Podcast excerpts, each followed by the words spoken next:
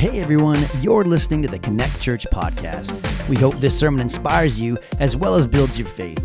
Enjoy the message.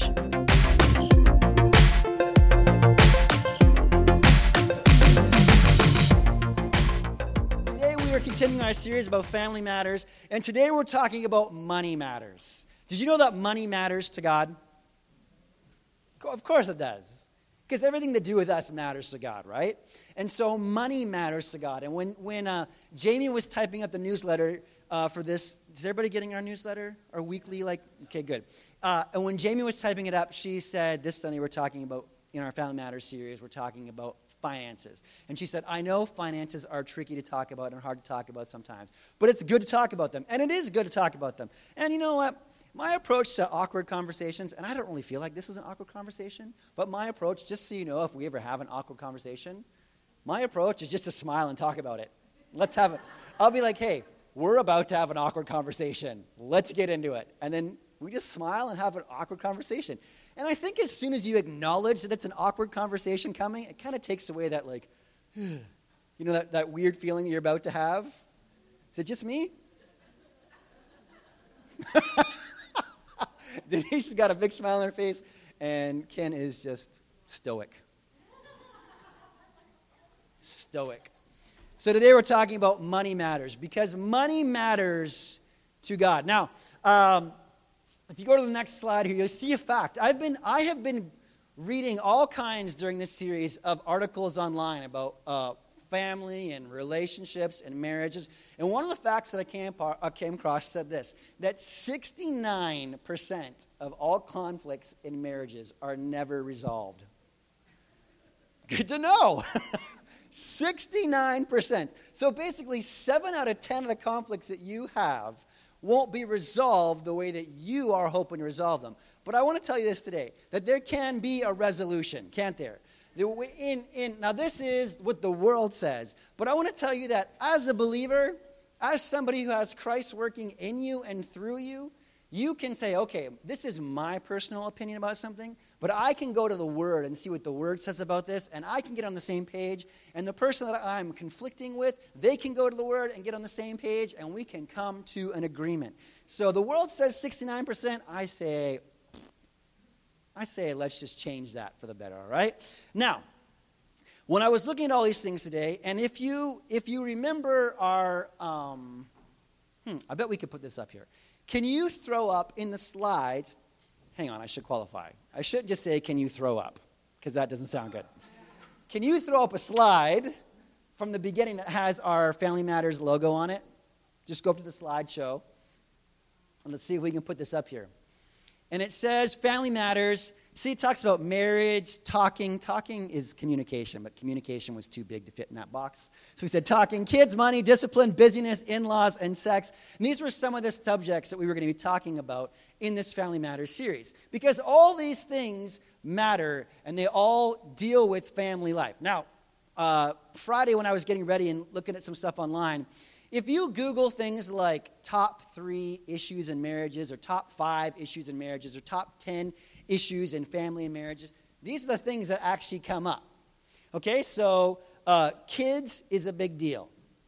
Having kids, how you raise your kids, how you discipline your kids, how you let your kids act. If you let your kids call you by your first name, or if you let them, Josiah is always trying to call me Jake, and he always almost gets it. He thinks it's hilarious. I'm like, you do not call me Jake. My name to you is Dad or Pops, one of the two. But you can call me those two things. You call me Jake, and we're going to have a problem. Uh, so, kids, um, in laws are actually a big deal. Everybody's like, yeah, I want to agree with that, but my spouse is here, so I don't want to say it out loud. in laws are a big deal. Leaf, man, you are going to get married one day, and your wife that you marry is going to have family that she comes from, and she's going to want to spend time with them, and you're going to want to spend time with your dad, and you want to crawl up on his lap just like you are now. He's going to tickle your ears. And at Christmas time, you want to, you're going to want to go to his house so you can do that. You're like, oh, Papa, and crawl up on his lap, and he's going to stroke your beard. And your wife's like, I want to go to my parents' house. And then, and then one day, your future wife's mother is going to tell you what she thinks you should do in your house.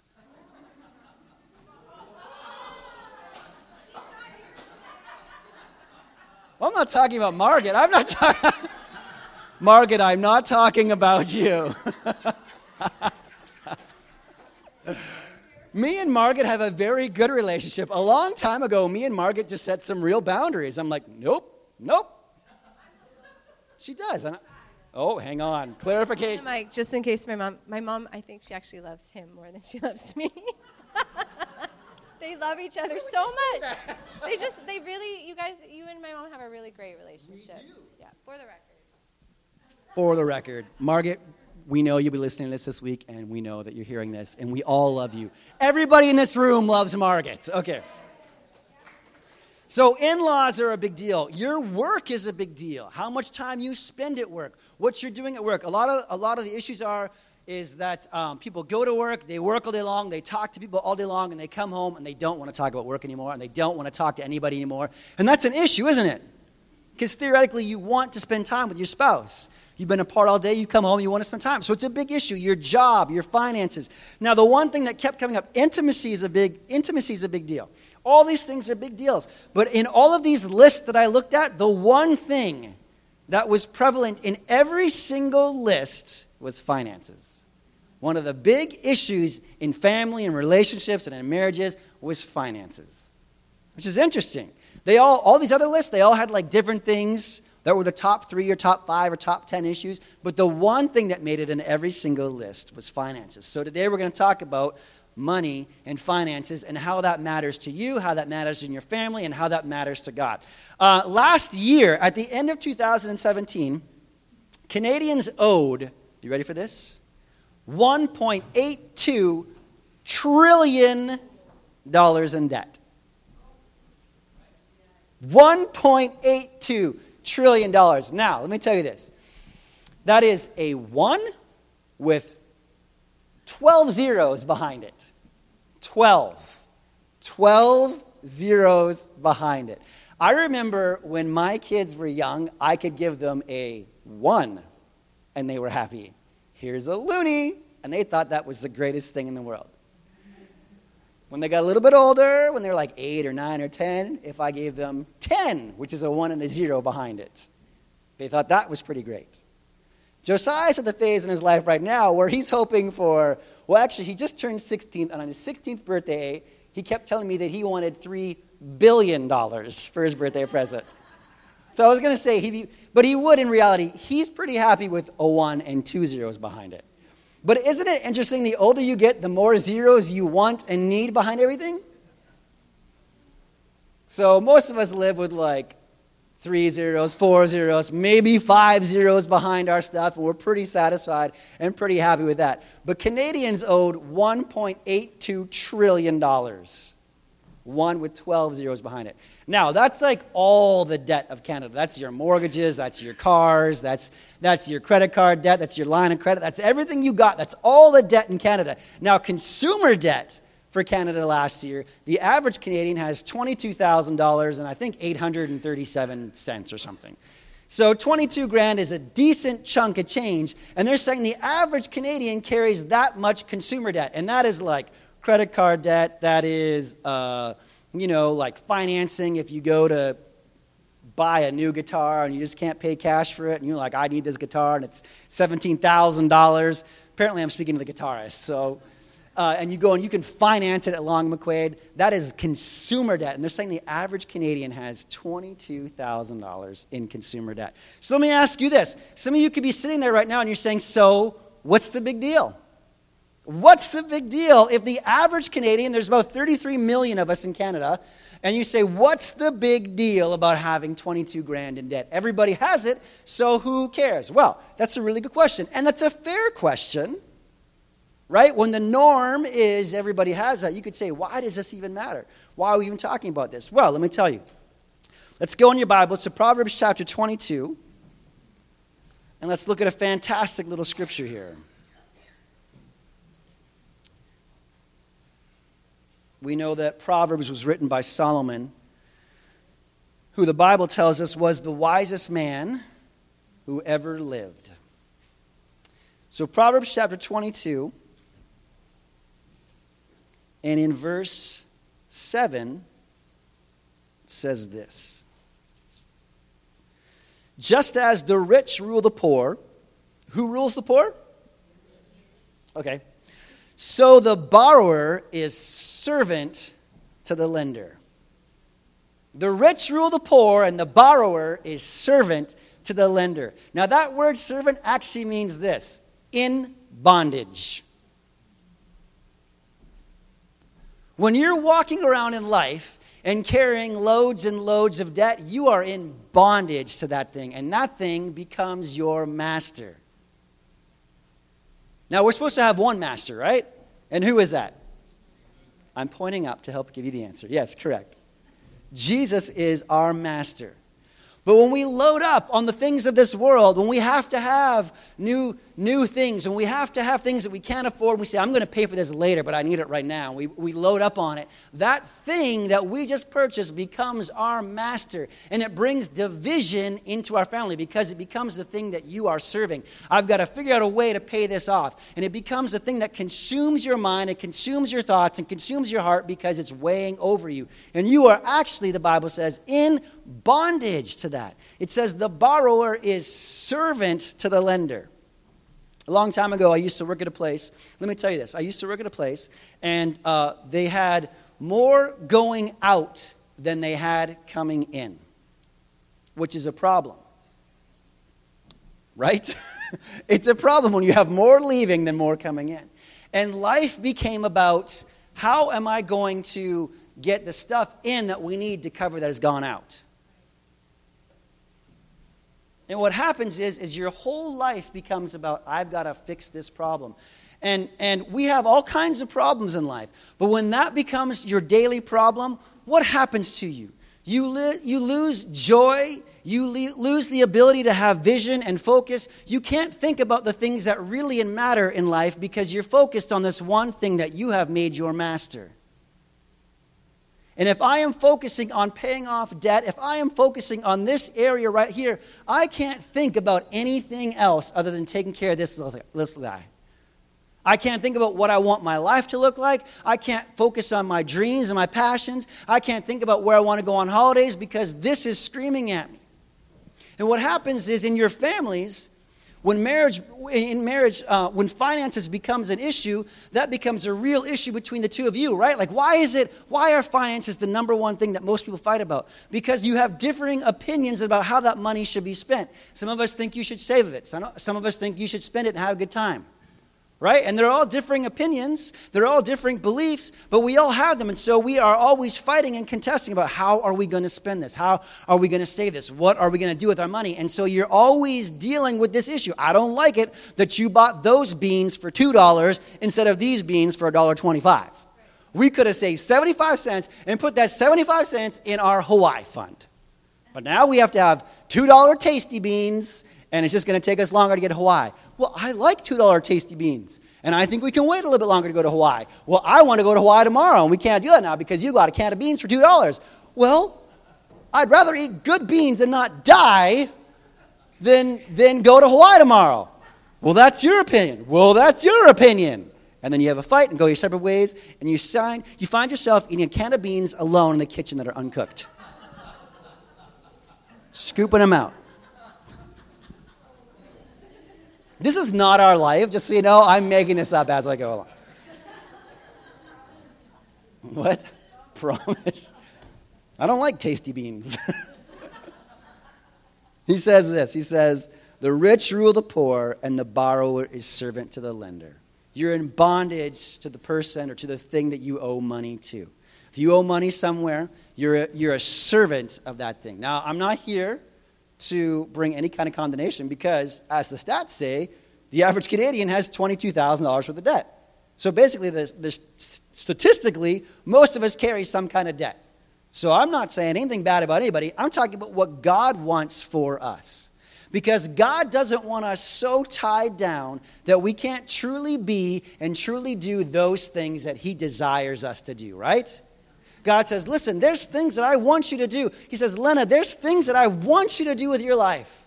There's a person that I've called you to be. I want you to be free in every area of your life, not hindered by anything, so you can go and just not even give a care to anything else and just go and walk that out. He says, Randall, I want you to be a certain person. I want you to be this person. I want you to do these things. I picture you. He says, he says, Randall, when I made you and I created you, I had this vision in my mind of who you were going to be. And I don't want anything else to hold you down and keep you back. I just, that's who I want you to be. Kim Miller, that's who I want you to be. I've got these plans. The Bible says that when he created you, he wrote the days of your life in the palm of his hand. So he thought about you. And what he didn't think about was, hmm, I want Jake to be so swallowed up by debt that that's his life and he can't do anything. That's not what God was thinking about me. That's not what he's thinking about any of us. He's thinking about freedom and life. So, what's the big deal? Is it's not God's plan. The big deal is that you become a slave to that debt. You become a slave to whatever you put over top of you. So, let me ask you this question Who is your source? Who's your source? Is your job your source? Is the government your source? Is a bank your source? Is a credit card your source? Is a family member your source? Is your mom your source? Is your dad your source? Is some great uncle who died that you didn't even know and left you millions of dollars? Is that your source? Or is God your source? See, this is what he wants. He wants to be our source. Listen, if you go back to Genesis, when he made Adam and Eve in the garden, and he made them and made them out of the dirt, and he's like, oh, hey, hey guys, welcome to life. Here you are. So great. I'm God. I made you.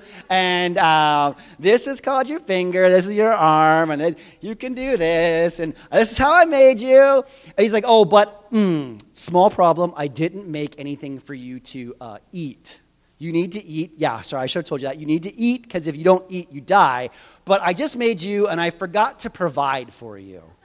I just forgot all about it. I, I don't know what I was thinking. I was so excited about your hair that I was making. I just loved the color and the texture of it. I got so wrapped up in it that I just forgot to make you anything to eat. So you're going to have to figure that out on your own. Is that what God did when He created Adam and Eve? Are you sure, Tristan? Because you look like, I feel like this is a trick question. I'm not quite sure how to answer this question. No, when God made Adam and Eve in the garden, what did he say to them? You can freely eat of any tree in this garden. And I love that word freely. Hey, knock yourself out. Gorge yourself on these things we call bananas. Have a pineapple. Have a dragon fruit, which is the craziest looking fruit ever. I don't know. He said, anything you can see in here, you can freely eat of it because that is how God provides for us. He delights, the Bible says, in the prosperity of his people. He wants you to live a life of more than enough. He doesn't want you under the government's thumb. He doesn't want Revenue Canada pay, calling you, trying to find a way you got to. That's not what he's looking for for you. He wants you to live a life where you have enough to do the things he's called you to do. That's why when He designed us and He created, He provided for us. The two go hand in hand. And when you are living life with God and in God, that provision is there for you. Well, I'm excited about that. I feel like you're not excited about that. I'm excited about that. Thanks, Denise. so let's look at this. Uh, Genesis chapter 22, one of the greatest stories it's where we get our term Jehovah Jireh from. He is Jehovah Jireh, our provider. And in Genesis chapter 22, we see this story. And this is the story of um, Abram, who became Abraham. Does anybody know this story? Gosh, I love this story so much. I really do love.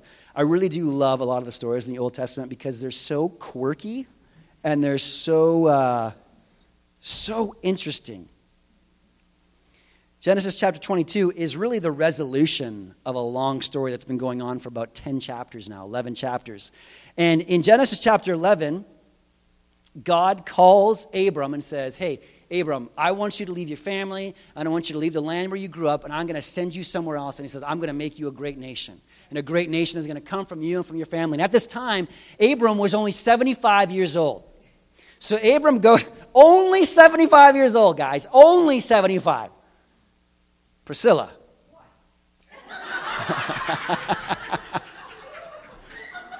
I'm just. No, I was just. I was. You're the only person I can think of in here that's over 75. But God said to Abram at 75, he was going to be the father of many nations.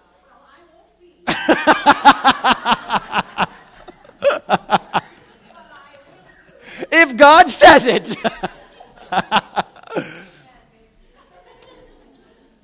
75 years old, he says to Abram, You're going to be a father of many nations. I'm going to call you out. I want you to leave here. I want you to go far away, and I'm going to make you the father of many nations. So Abram goes on this long journey. He leaves home. He takes his cousin uh, or his nephew Lot with them, and they go out and they, you know, they have these kind of adventures together, and they go into Egypt, and they get in all kinds of trouble there. And then they leave Egypt, and they go to this other place, and they keep going, and they keep going. And all through these years, uh, God keeps coming back to Abram and saying, I'm going to make you the father of many nations. You're going to have all these people, all these people will, will look to you as their father.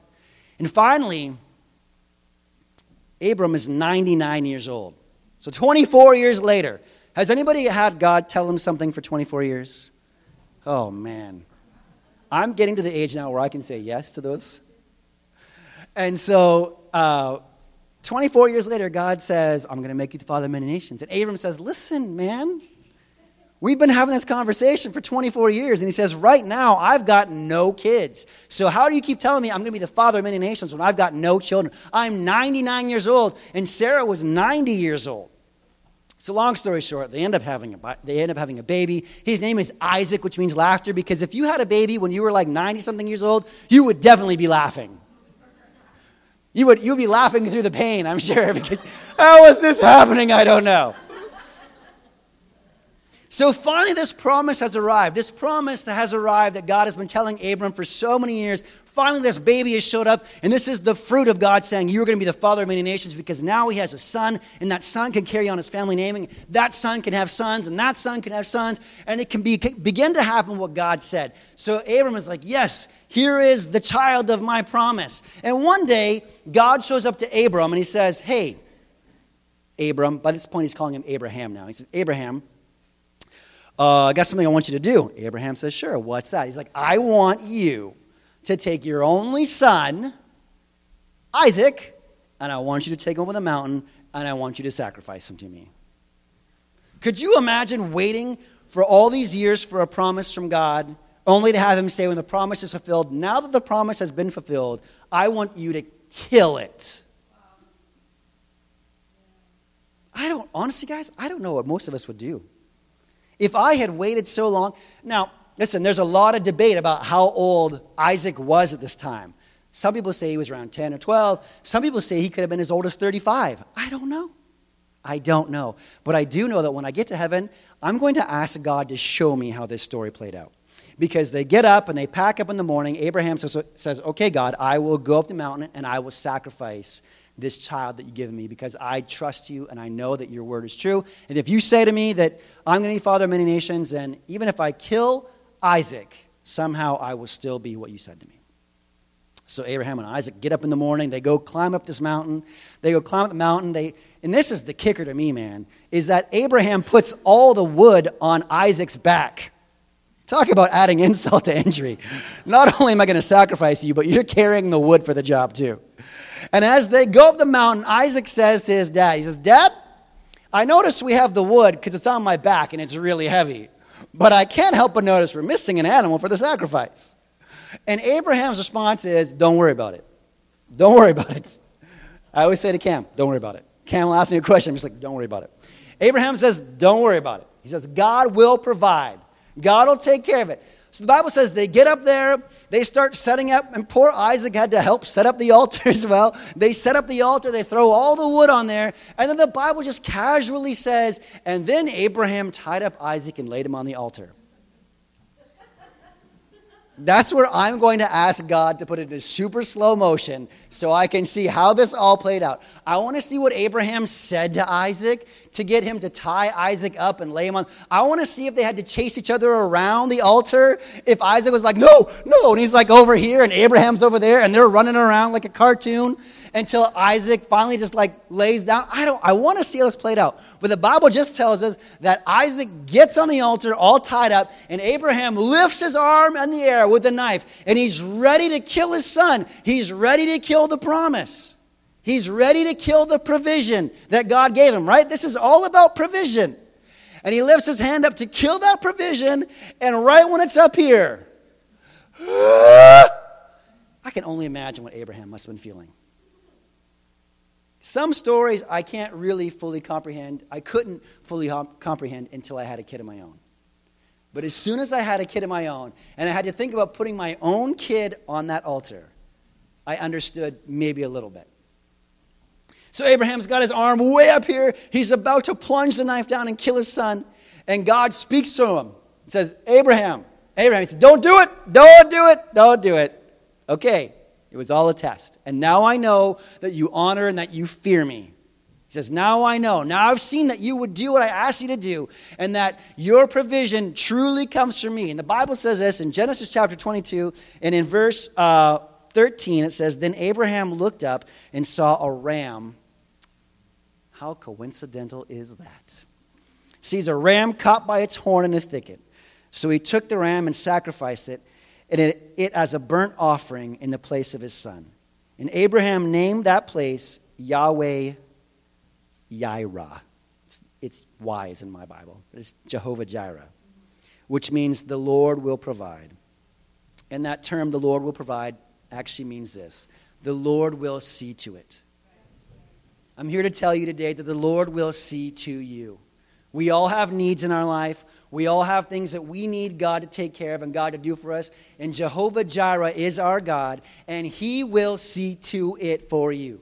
You don't have to run to the bank. You don't have to have fights with your spouse. You don't have to have fights in your home about finances because God is in heaven on the throne saying, I will see to it. I am watching you. I am looking out for you, and I will be your provider. You don't have to go to somebody else to be your provision. I want to be your provision. It's what he says to us. He says, Listen, when I made you in the beginning, when I made Adam and Eve, didn't I take care of them? Yes, you took care of them. Well, if I took care of them, do you think that I loved them more than I loved you? He says, No, I don't love more, them more than I loved you. I love you all the same amount. And if I took care of them, I'm going to take care of you. And if I took care of your aunt and uncle, I'm going to take care of you. And if I took care of your mom and dad, I'm going to take care of you too. And if I took care of Bill Gates and all his bills, billions, I'm going to take care of you too. God is seeing to it that you have everything that you have need of. Feel like you don't believe me about this. It is true. Sometimes it doesn't feel true, does it? And that's the thing. You're like, Jake, I hear what you're saying. I know what the Bible says. But here's the thing it doesn't feel true. But let me tell you this about feelings they're the ones that aren't always true. Right? Your feelings, sneaky little guys, they'll lie to you. They will lie to you. They'll tell you things that aren't true. And the one thing that is true, my friends, is Jesus Christ, who is the way, the truth, and the life. All right, one last scripture, we'll finish up here. So you say this uh, How do we put God in that position? How do we make him our provider? How do we make him our source? Well, there's two things you do. The spiritual side of things is very easy. Now, John 3:16 says this. Can anybody quote John 3:16? Stop. What did he do? What did he do? He loved and he gave. He loved and he gave. For God so loved that he gave.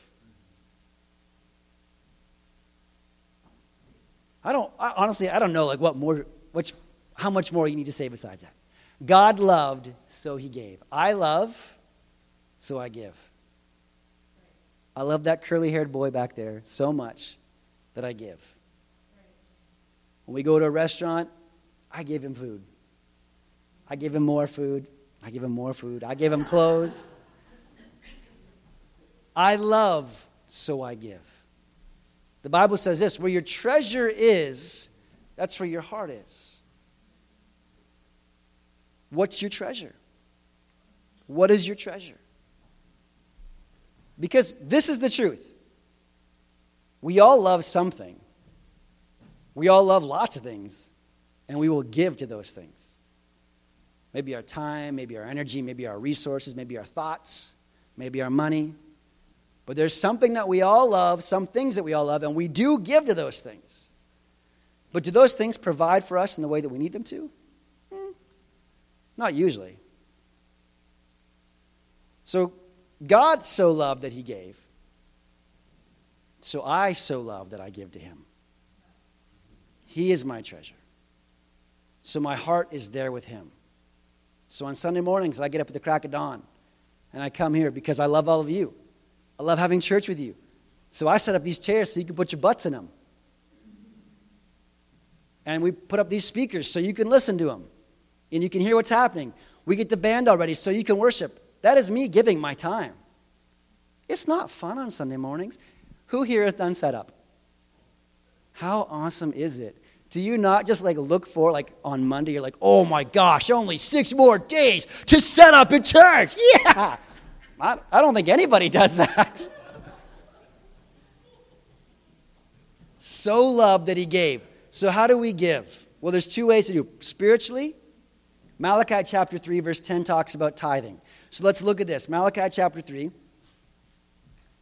It's the very last book in the Old Testament.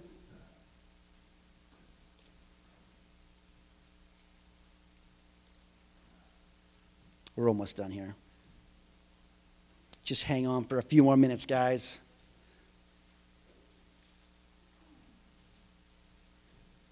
Malachi tree, three, tree, Malachi tree.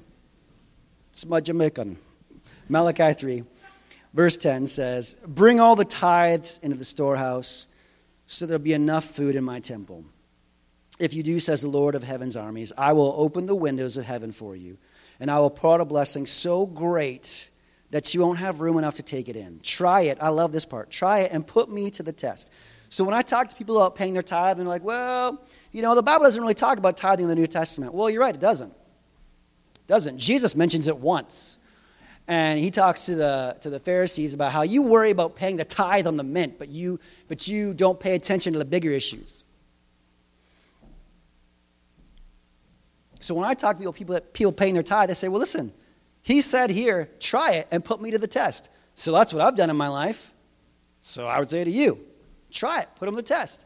Pay your tithe and see what happens. He says, Because if you do pay your tithe, I will open the windows of heaven and pour a blessing so great upon you that you won't have room enough to take it in. So you're like, Well, people are like, I don't know, man, I'm paying my tithe. You want me to take 10% of my money and give it to the church? What does the church need my money for, anyways? Well, here's what the church needs your money for to do church business so that we can take this good news and send it out into the world. That's what the church does with your money. That's what the church does with my money. That's what we exist for, to take what we get here and give it away. That's why we're here. That's why we're looking out into the city of Abbotsford. That's why we're moving buildings so we can be in the heart of downtown, so we can be right where the city council meets, and we can find ways to reach out and touch the city. So he says, try it, put me to the test, pay your tithe. I would challenge you today if you don't pay your tithe, then do what the scripture says. Say, okay, I'm going to pay my tithe for one month. I'm going to give God 10% of my income for one month and see what happens in my life. He said it. He said, try it and put me to the test. Traditionally, usually about 20% of the people in the church give 80% of the church's income, which means there's a lot of people that don't pay their tithe and don't give to the church.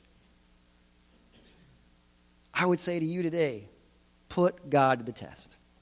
I don't know who pays their tithe here or not. I don't, I've never seen any of that stuff. I'm just talking off the cuff right now. I'm talking statistics. But if that is you, I would say try it and see what God does in your life because He wants to be your provider. And this is how you make Him your provision by putting your trust and your hope and your faith in Him. If you love Him, then you give. God so loved that He gave for you, so I so love, so I give to Him. And He says, if you give to me, if you'll give your 10% to me, 10%, He says, if you'll give that to me, I'll open the windows of heaven and I'll pour out a blessing so great that you won't have room enough to hold it. All right, let's look at another scripture here. Uh, Luke chapter 6, 38. And this is the last one Matthew, Mark, Luke, and John. Luke 6, 38 says this Give and you will receive. There are practical principles that God created. There's, there's physics principles that are true. If I jump in the air, I'm going to come down, right? That's just the way it works. And that's a law that God created. And this is another law that God created. If you give, you will receive. So I try to be open handed in every area of my life. I'm talking about me right now. I practice giving every chance I can in every way that I can. Sometimes it's with my money, sometimes it's with my uh, energy, sometimes it's with uh, things that I can do or I can give away. But I try to live an open handed lifestyle because I love people and I want to give to them. And the Bible says, when I do do that, that I will receive. So, spiritually, these are two things you do so that you can put God as your provider in your life. Practically, what do you do in your life? Do things like make a budget. I'm planning on having a conference like where we can have somebody come in and teach about finances and help people learn to budget. And we can go to the office and we can sit down on one Saturday and have somebody come in and teach us how to properly do your finances. Those are good practical things to do. They're good practical things to know. How to does everybody here know how to budget your money? Some people do, some people don't. I don't know. Sort of. I kind of do. I sort of know what a budget is. Then let's all get together and sit down practically and find out what a budget is and make it work for us. So we're not always running around off the cuff trying to figure out what to do. Put things into place. And then the other thing you can do practically is if you're married, is you get on the same page with your spouse about finances. And the beans. yeah, and not be afraid about it. Of finances or being on the same page? Absolutely. I think, sometimes as spouses, we can get afraid to broach conversations because you've had a past, like you know that it's it's like on baby as soon as you talk about it. But I really believe that there's actually a sound within the sound in this message where even for all of us as a church to get our homes, to get our finances, to get our marriages, to get our families in order, in order because God's preparing us. And and I just want to challenge all of the spouses in here to, if, if this is a problem, having this conversation, let's have it. Let's have it this week. And just, and just um, you know, the Bible says um, in honor serving, uh, in honor serving one another, in the fear of the Lord, sorry, serve one another in the fear of the Lord, is that we could just look at each other and I could say, Jake, can we just, yeah, no. But you know what? Let's have this. Let's do this because you know ultimately what this is about? It's us being in union with God so that we can be in union with one another, so that we can flourish. That's really what it's about. And debt and all of that stuff, actually, if we're really to break it down, breaks us out of union with God, which breaks us out of union with one another, with one another so that His blessings can't totally freely flow in our life because there's just there's something in that connection and that that's that's dead and debt can bring shame and it can bring guilt and all sorts of stuff. Fear, it can bring pain because you can't have the real conversations. But I'm excited. Like when he talks about, let, like, let's bring someone in and have a seminar. You know, like we can preach all day long that the blessings of God will come behind and overtake you. We can preach all day long to pay your tithe, and it's true and it works. But if we're not also equipping one another to be like, hey, you can't spend more than that's coming in, then, then all of this is, is for nothing. That it, it takes both working together. And I just want to challenge spouses like, let's not be afraid to have these conversations this week because God's trying to bring order and unity into our homes. Stand up with me. You could be saying, like, what does this have to do with family? Well, here's what it has to do with family is that this is one of the biggest issues that, that divides families, that divides marriages, that uh, separates people. And so this has to do with family because if we can come to an agreement on this, if we can come to an understanding that is godly and biblical about this, then our family can't be pulled apart and it can't be separated. And the enemy can't get inside and destroy like the enemy is trying to do. Because if you notice, we're talking about this because in the world, families are falling apart division abounds. People are not parenting their kids. Marriages are falling apart. There's all kinds of terrible things happening in the family unit. It's being redefined into something that is, it was never designed to be. And so we have to stay strong as a family unit. Amen? All right, so let's pray real quick.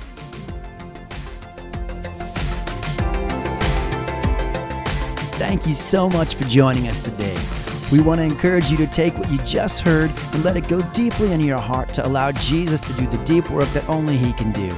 We also want to encourage you to be a part of what's going on here at Connect. Head over to connectchurch.ca to find out how.